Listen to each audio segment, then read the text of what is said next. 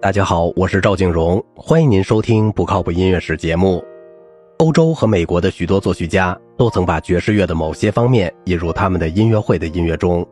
德彪西、拉威尔、斯特拉文斯基、辛德米特和米约都曾多次模仿过爵士乐的节奏和典型的和声，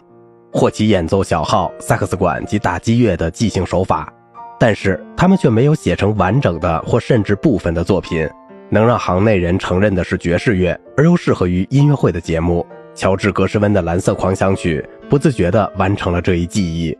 同样的，艾林顿公爵更具雄心的作品，比如黑色、棕色和灰褐色，使用了交响乐的手段，作为他爵士乐乐思的自然扩展。在五十年代，一些作曲家进行了有意思的探索，有些人对两种音乐都很熟悉，并使两者结合了起来。其中最成功的是冈瑟·舒勒。他把这种结合称为第三潮流，在他的变形中，点描的十二音音乐转变为一首完全的当代爵士乐作品。在作品的开头仍保留着音色旋律的因素，受到勋伯格的音色旋律的启发。在舒勒的保罗颗粒主题的七首练习曲中，第三首小蓝色魔鬼明确无误地表现出爵士乐风格。虽然布鲁斯的模式已经从十二小节减为九小节，并有着意外的不对称的节奏。另一首练习曲《阿拉伯村庄》同样是一幅风俗画，它以一种天资的感觉捕捉到略微跑调的有鼻音的木管乐器，同拉弦和拨弦的弦乐器同度齐奏。那些没有公开同第三潮流或流行音乐联系的作曲家，也把爵士乐作为范本。一个最不平常的例子就是米尔顿·巴比特的全套，他为七件乐器的爵士乐队而作，是献给冈瑟·舒勒的。它的标题是一个双关语。既是爵士乐术语“套”，也就是 “sit”，指在舞台上的一段表演；“all sit” 也有一切就绪的意思，又表达了巴比特的结合一切音级集合的观点。一个六声音阶可以同任何一个它可能有的变形、逆行、倒影、倒影逆行结合，或者用它的一种位移来产生一个十二音的音列。虽然是高度分离并完全受集合手法控制，音乐却仍然有爵士乐的即兴演奏性质。有萨克斯管、小号、大号和重复段落，也有拨、双拨、颤音琴和套鼓，甚至鼓独奏的节奏背景。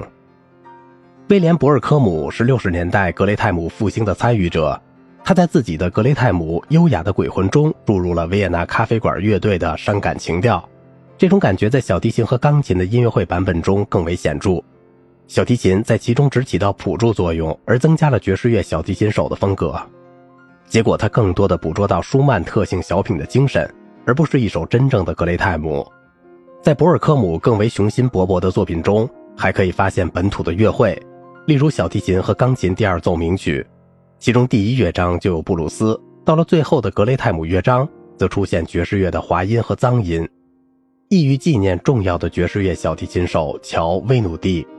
钢琴家安东尼·戴维斯是从爵士乐方向加入第三潮流的。他是一个自由爵士的乐队埃比斯泰姆的队长，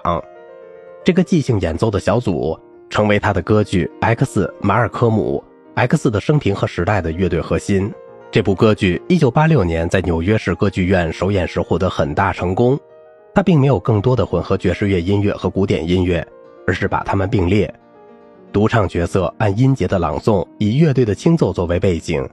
他发展动机的音乐语言有时是表现主义的。有时又是激动和斯塔拉万斯基样式的，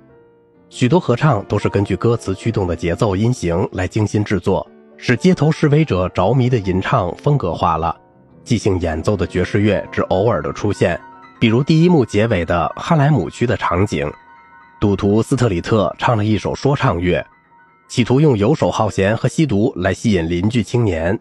这部歌剧的音乐是一位受过大学教育。但根子却在当代爵士乐的作曲家的综合性产物。好了，今天的节目就到这里了。如果您喜欢我的节目，请您点赞、收藏并转发我的专辑。我是赵景荣，感谢您的耐心陪伴。